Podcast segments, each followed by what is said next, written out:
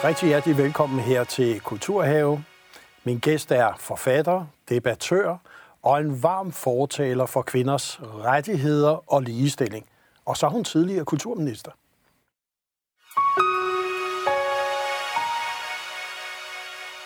Ja, velkommen til Jytte Hilden.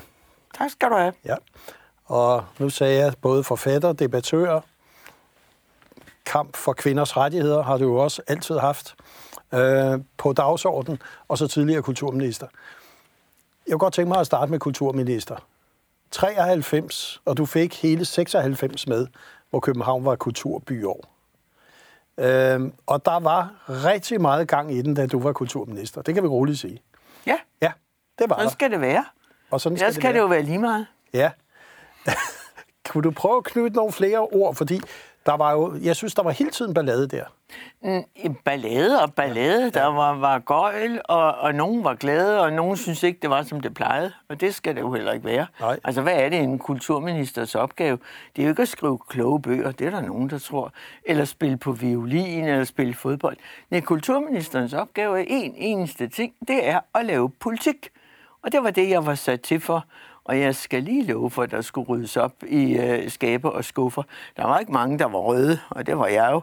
Der var ikke mange kvinder, og der var slet ikke nogen fra Jylland. Så det at skifte ud i råd og nævn og udvalg, og så er det jo en utrolig dejlig sted at være, fordi folk elsker det, de gør. Altså alle er virkelig gode. De vil virkelig vise det fornemmeste, de kan.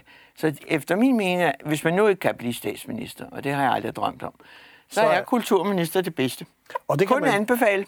Og øh, vi kan jo sige, at anbefalingen går videre, for det er jo ikke sådan, øh, de fleste politikere i dag ser deres karriere af det at blive kulturminister. Det er næsten det bedste efter statsminister. Ja, det er der ingen som helst tvivl om. Og, og hvis du vil flytte på noget, og her er rigtig mange at flytte på, og der er rigtig mange øh, at, at arbejde med, og det du så skal, det er, at du skal lave noget lovgivning, som du kan finde flertal. Og jeg har altid prioriteret at øh, finde brede flertal. For hvis du kun har en smal butik, så bliver det jo lavet om næste gang, når man går fra rød stue til blå stue, eller fra blå til rød. Men hvis du laver brede flertal, så holder det jo. Hvis du tager Kulturministeriets logo i dag, så er det det, jeg lavede. Ved du hvad? 25 år og et stribe af kulturminister. Det, øh, ja, det er noget, der tæller. Og hvad, øh, hvis vi nu skulle sige blandt alle de ting, øh, hvad vil du pege på, var sådan noget af det, du er rigtig stolt af i dag? Der er to ting. Ja. Øh, Vi tager og, en øh, ting ad gangen. Den første, Det er laserstrålen. ja. Den øh, 4. maj i 1995, der fejrede vi der 50-året for befrielsen. Og der var en fin komité, og der var gamle frihedskæmper, og der var jeg ved ikke hvad. Og så havde en ung kvindelig kunstner, Elmia Ejdrup, hun havde fået den idé at sende en laserstråle fra Skagen og ned til den tyske grænse. Det synes jeg var genialt. Og vi ser lige et lille bitte stemningsklip af det. Okay? Det kommer her.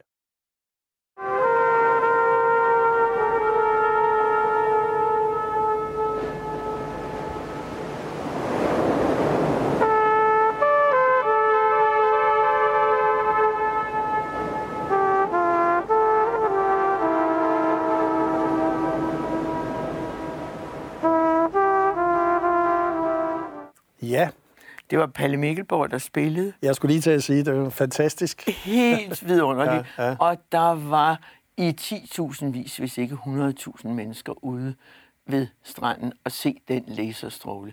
Og det var jo en ny teknik, så der var ikke grænser for, hvad der var af kritik af den slags. Og det er en ung kvindelig kunstner, som ingen kendte, eller ikke ret mange kendte, at hun skulle komme der og lave noget til noget så storslået som 4. maj. Det vagte en debat.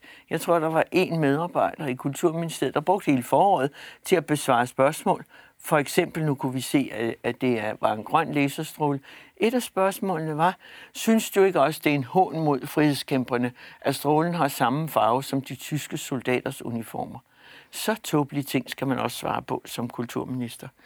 Men min pointe, når jeg trækker det frem, så er det fordi, trods alt den øh, ballade, der var, så lykkedes det at fastholde flertallet for den bevilling, der var givet.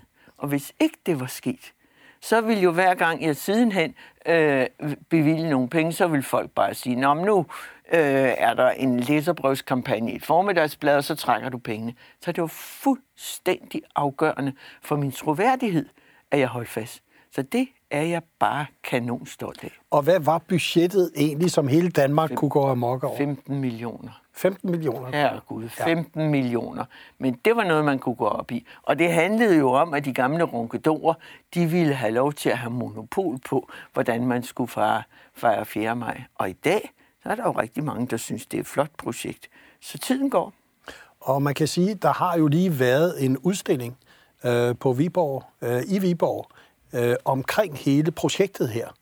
Øh, så vi har jo set, det har jo faktisk holdt i alle disse år. Det har det, ja. og øh, som stod for, for udstillingen, jeg var op og se den sammen med hende og høre folketingsdebatten øh, gentaget. Jeg sad bare og smilede. Hun har fået fra statsministeriet simpelthen bedt om agtindsigt i alle de ting, der er. Det kan man godt blive klog af. Ja. Altså, hvor tumpet øh, debatter folder sig ud. Men når man står midt i dem, så er de jo voldsomme. Vældig voldsomme, ikke? Altså, hvis man er lige ved at blive væltet om kul, ikke? så øh, gælder det jo om at have det, det, de der små glas, øh, hvor man står op igen. Men jeg sidder her stadigvæk, og det er 25 år siden. Og så er der et andet projekt, som du også har peget på, som du er mægtig stolt af. Ja, det er Den Sorte Diamant. Ja. Jeg, var, jeg elsker arkitektur.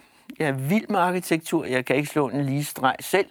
Men øh, jeg var så heldig, at da jeg lige var blevet udnævnt øh, i øh, 1993, så var der penge til en udvidelse af det kongelige bibliotek, og der nedsættes så en øh, dommerkomité, når staten bygger den slags, og for bordenden sidder den til enhver tid siddende kulturminister.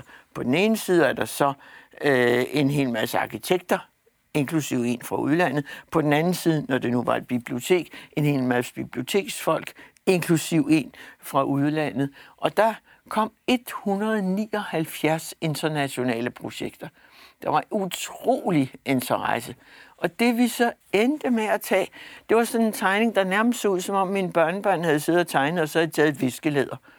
Men jeg insisterede på, at det skulle være det. Og øh, der sker så det, da vi øh, præsenterer det ude i Bella Centeret øh, for den undrende offentlighed, så slår jeg ud med armene, der var lavet en træmodel, så siger jeg, jeg synes, det ligner en sort diamant. Og det har det heddet siden. Hvis du spørger en taxachauffør... Så det skulle ikke have heddet det? Jamen, det, det, det, det kom det bare til at hedde. Og hvis du spørger en hvilken som helst taxachauffør, kører man til en sort diamant, så er de ikke i tvivl. Hvis man siger det kongelige bibliotek, mm, mm. så kan der være, at man skal tænke lidt mere. Så jeg har sagt til børnebørnene, at de har bare at fortælle deres børnebørn, at det var mormor, der fandt på det. Ellers er der ingen julegaver, og det har de forstået. Og så skete der jo det, at det åbnede, øh, jeg tror det var i 99, øh, ja. det åbnede, ja. og der var du så blevet kulturchef. Ja, for der var jeg røget ud af Folketinget, ja. og så er man jo på den, så skal man, jeg har det ikke godt, hvis jeg ikke laver noget. Så øh, jeg var så heldig, øh, jeg tror vi var 57, der søgte stilling. Jeg fik den stilling som kulturchef på en vinderskæv bygning. Det var godt, den havde fået et godt navn. Øh, så på en eller anden måde er den sorte diamant blevet min skæbne. Og det og, har jeg da rigtig godt med. Og der til åbningen, der stod du så faktisk og var med til at tage imod øh, dronning Margrethe, prins Henrik og skulle vise rundt. Ja. Og det kan man sige, det er der ikke så mange øh, tidligere kulturministre, der lige pludselig får lov til at vise rundt, men der havde du så funktionen dengang. Ja, og ja. der er der jo det sjove ved, øh, ved kultur. Altså, øh, kongehuset øh, beskæftiger sig jo ikke med partipolitik, men kultur er ligesom uden for, det er godt nok politik, men det er uden for partipolitik. Så derfor øh, er kulturens verden faktisk sådan, at man, man møder øh, dronningen og, og hendes familie fra tid til anden. Og det er jo hyggeligt. Altså igen sådan en af pointerne ved at, at, at være kulturminister. Og så kan man sige, jeg annoncerede også, at du er forfatter. Og vi har lige taget sådan tre eksempler på det med, Øh, den første, som jeg synes, jeg vil nævne, de kommer med to års mellemrum. Denne her er fra 14, 2014, som hedder 99 lyserøde elefanter. Kan du ikke lige fortælle med et ord, hvorfor det? Jo, fordi i øh, 1915, der fik kvinder endelig stemmeret øh, i Danmark, og lov til både at blive stillet op og blive valgt, og der var folketingsvalg øh, i øh, 1918. Og det fejrede vi jo i, øh, i 2015. Og så året før, så havde jeg sammen med et par journalister, gode, gode øh, venner, som jeg kendte fra gamle dage, der har lavet en lille bog om 99 kvinder i Danmark, siden vi fik den første grundlov. Grønne Danner, som jo var før, mm. hun er rent faktisk også med. Øh, og så har vi fortalt historien, små historier om 99 danske kvinder, som er værd at fejre. Øh, og så holdt vi inde i Politikens Hus, pressen, deres gamle, der hvor, hvor avisen blev trykt, der holdt vi en kanonfest, som øh, politikken sponserede. Det var jo rigtig flot. Og så skulle vi jo finde nummer 100 samme dag, nemlig den 8. marts på Kvindernes Internationale Dag.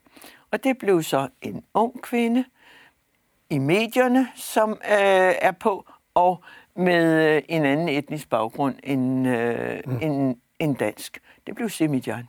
Ja. Og hun blev så lykkelig og holdt en vidunderlig tale om sin mor. Og moren var i salen, men hun ville ikke op på scenen. Mm. Så gik jeg hen og snakkede med hende bagefter, øh, og så siger jeg, hvorfor vil du ikke det? Nej, siger hun så, jeg skal ikke kendes, fordi Simi øh, er, er journalist. Jeg vil kendes for mig selv. Hun er den første udenlandske kvinde, der blev buschauffør. Sådan. Det er sådan en historie, jeg godt ja, kan lide. Altså, det, er er sådan noget, der kan noget. Ja.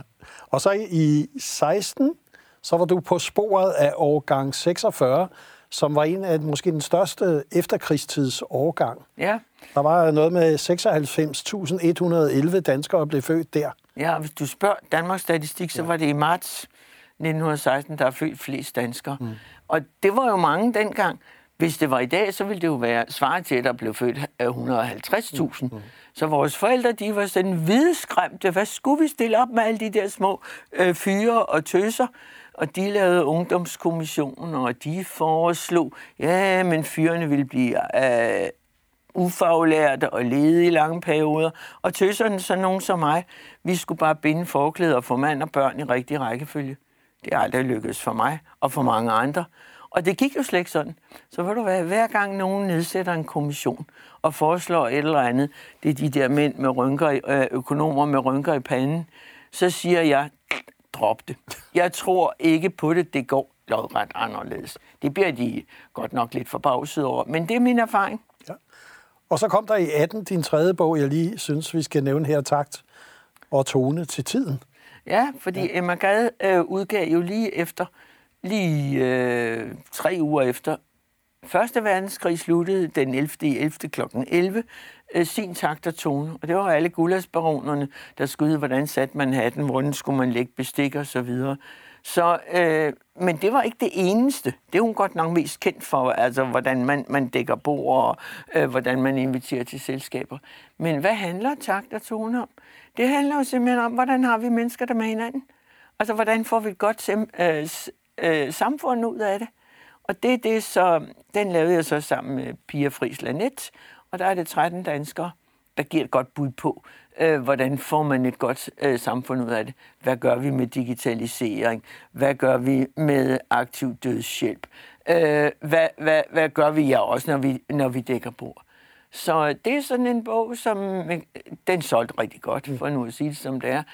Og den kan bruges til konventionsgave, til jubilæumsgave, eller hvis man bare har lyst til sådan at, at kigge lidt. Mm. Og så skal vi ligesom over og snakke lidt af det engagement, som jeg tror rigtig mange kender der for, nemlig kvindesag, kampen for kvinders rettigheder osv. Og et af de steder, som jo også her på det sidste har været meget i vælten, det er det tidligere kvindemuseum, som nu hedder Køn, og jeg synes lige, vi skal en tur derover og se et lille klip derovre fra, inden vi snakker videre.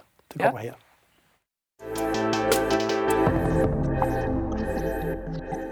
I år der er det faktisk øh, 50-års jubilæum for Rødstrømmebevægelsen her i Danmark. Og i anledning af 50-året for bevægelsen, der har vi indrettet det her rum, som simpelthen er en 70'er lomme. En øh, rødstrømpe magiterning, om man vil. Det er sådan en, et wunderkammer fuld af, af ting øh, fra øh, kvindebevægelsen i 70'erne. Faktisk så kalder vi også 70'erne for kvindernes årti. Og her kan man altså få, få de her ting helt tæt på. Ting, som de demonstrerede med, øh, ting, som de skrev, øh, de her øh, kvinder i bevægelsen.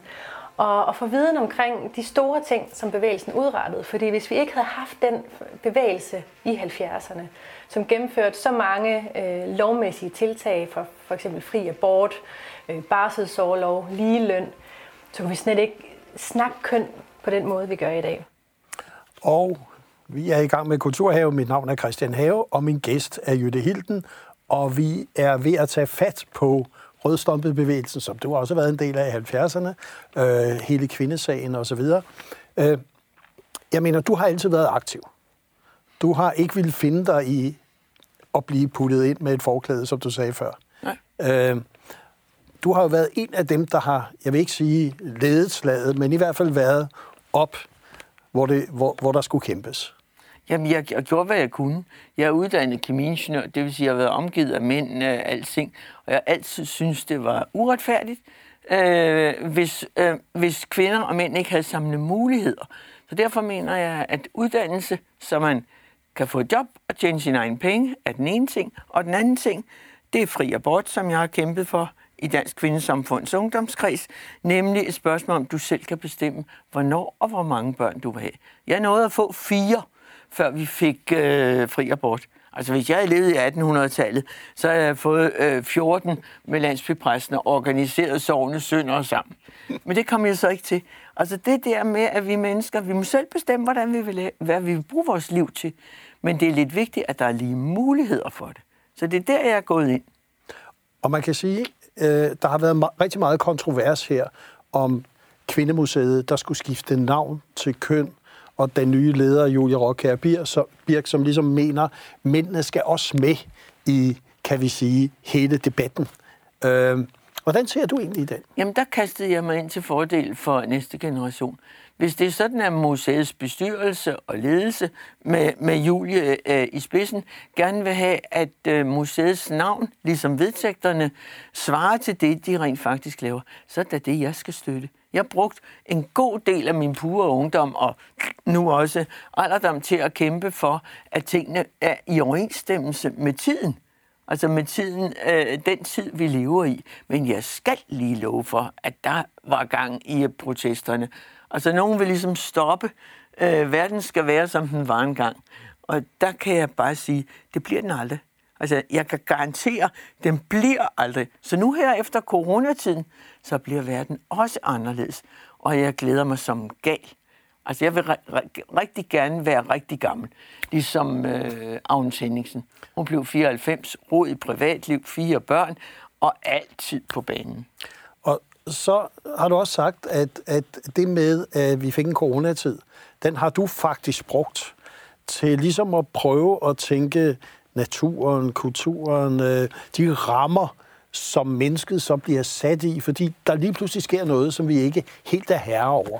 Ja, altså det har jo været sjovt. Jeg, jeg er jo privilegeret. Jeg er gammel. Der er ingen, der forventer, at jeg på torsdag kl. 17 står til et eller andet møde og siger noget klogt. Men, øh, men og, og jeg har, har haft nogle gode jobs, så jeg, jeg får pension, når måneden er om. Og så tænker jeg, nu lader vi sådan nutiden sådan sejle lidt væk, og så få noget af, hvad der er sket. Og netop fordi jeg er naturvidenskabelig uddannet, så har jeg tænkt, at naturen sætter rammer. Det er som om, vi tror bare, vi vedtager et eller andet i, i Folketinget, så bliver det til noget med et knips. Klik. Nej, det gør det ikke. Fordi vi har set med corona, en lille virus, som ingen kan se, lægger hele jorden ned. Så der er altså rammer. Naturen sætter rammer. Og jeg tror, at der er bedre mulighed for at bruge energierne inden for et lukket rum. Altså i et rum, hvor der er rammer, end der er, hvis vi lukker det hele op. Og det er noget med entropi og, øh, og, og naturvidenskab at gøre. Så det er alle tiders chance, vi nu har for at lande et sted, der peger fremad, nemlig mod fremtiden. Og, og et af de steder, du ligesom har også været ude og sige, der virkelig sker en fornyelse i dansk kulturliv, det er blandt museerne, at det er der fornyelsen kommer fra. Øh, du har ligesom også sagt, at kulturen er i brand nu. Der sker virkelig nogle ting. Og en af dem, som i hvert fald har sat brand i museerne og diskussionen, det er jo Jim Lyngvild. Øh, og han har en ny udstilling, Kongerækken, på Kronborg, som også er stærkt omdiskuteret nu, og jeg synes lige, vi skal se et lille klip fra den. Mit navn er Jim Lyngvild, og til den her udstilling på Kronborg, der er det herinde i mit hjem, Ravnsborg, at det meste magi, det opstår.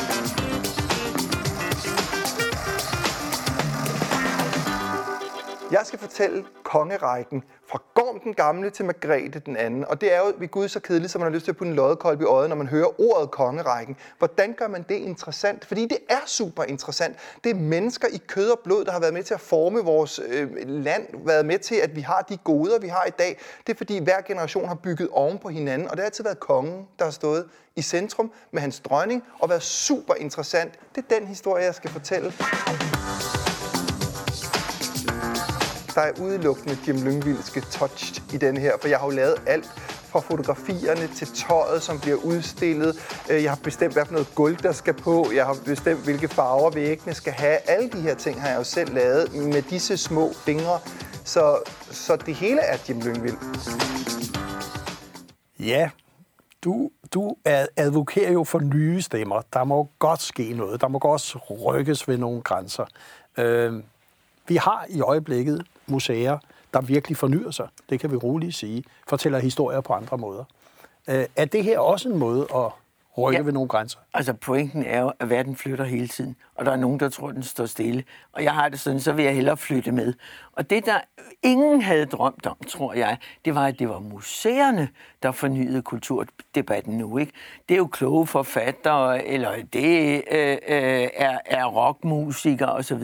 Nej, Tænk engang, det museerne. Det er Nationalmuseet, der starter med øh, Jim Lyngvild, og, og, og, og så ser vi det også over på køn. Det synes jeg er spændende. Du ser det også på det øh, museum, som snart kommer, nemlig Enigma, hvor Jane Sandberg prøver noget nyt. Eller du ser det op på Søfartsmuseet i, øh, Helsingør, i Helsingør ja. med, med Ulla Tofte. Så det er i den verden, hvor det at tolke fortiden gøres på en ny måde, så alle i en digitaliseret tid forstår det. Det er, jo, det er jo ting, du kan komme hen og røre ved. Der er nogle samlinger, og dem tolker du så på en ny måde. Øh, så jeg siger, det er bare med at få børn og børnebørn med, og så komme på museum og lytte til, hvad det er, de har at fortælle os om en verden, som under alle omstændigheder bliver anderledes. Og jeg har det sådan, jeg vil gerne derhen, hvor det sker. Og så kunne man sige, du har altid søgt at komme derhen, hvor det sker. Ja.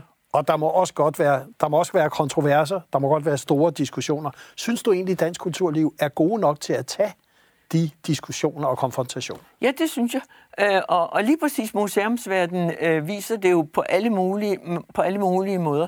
Så det, man skal passe på, det er, at det ikke er, for, at vores nutid er ikke bare en forestillelse af fortiden, og fremtiden bliver anderledes, end, øh, end nutiden er.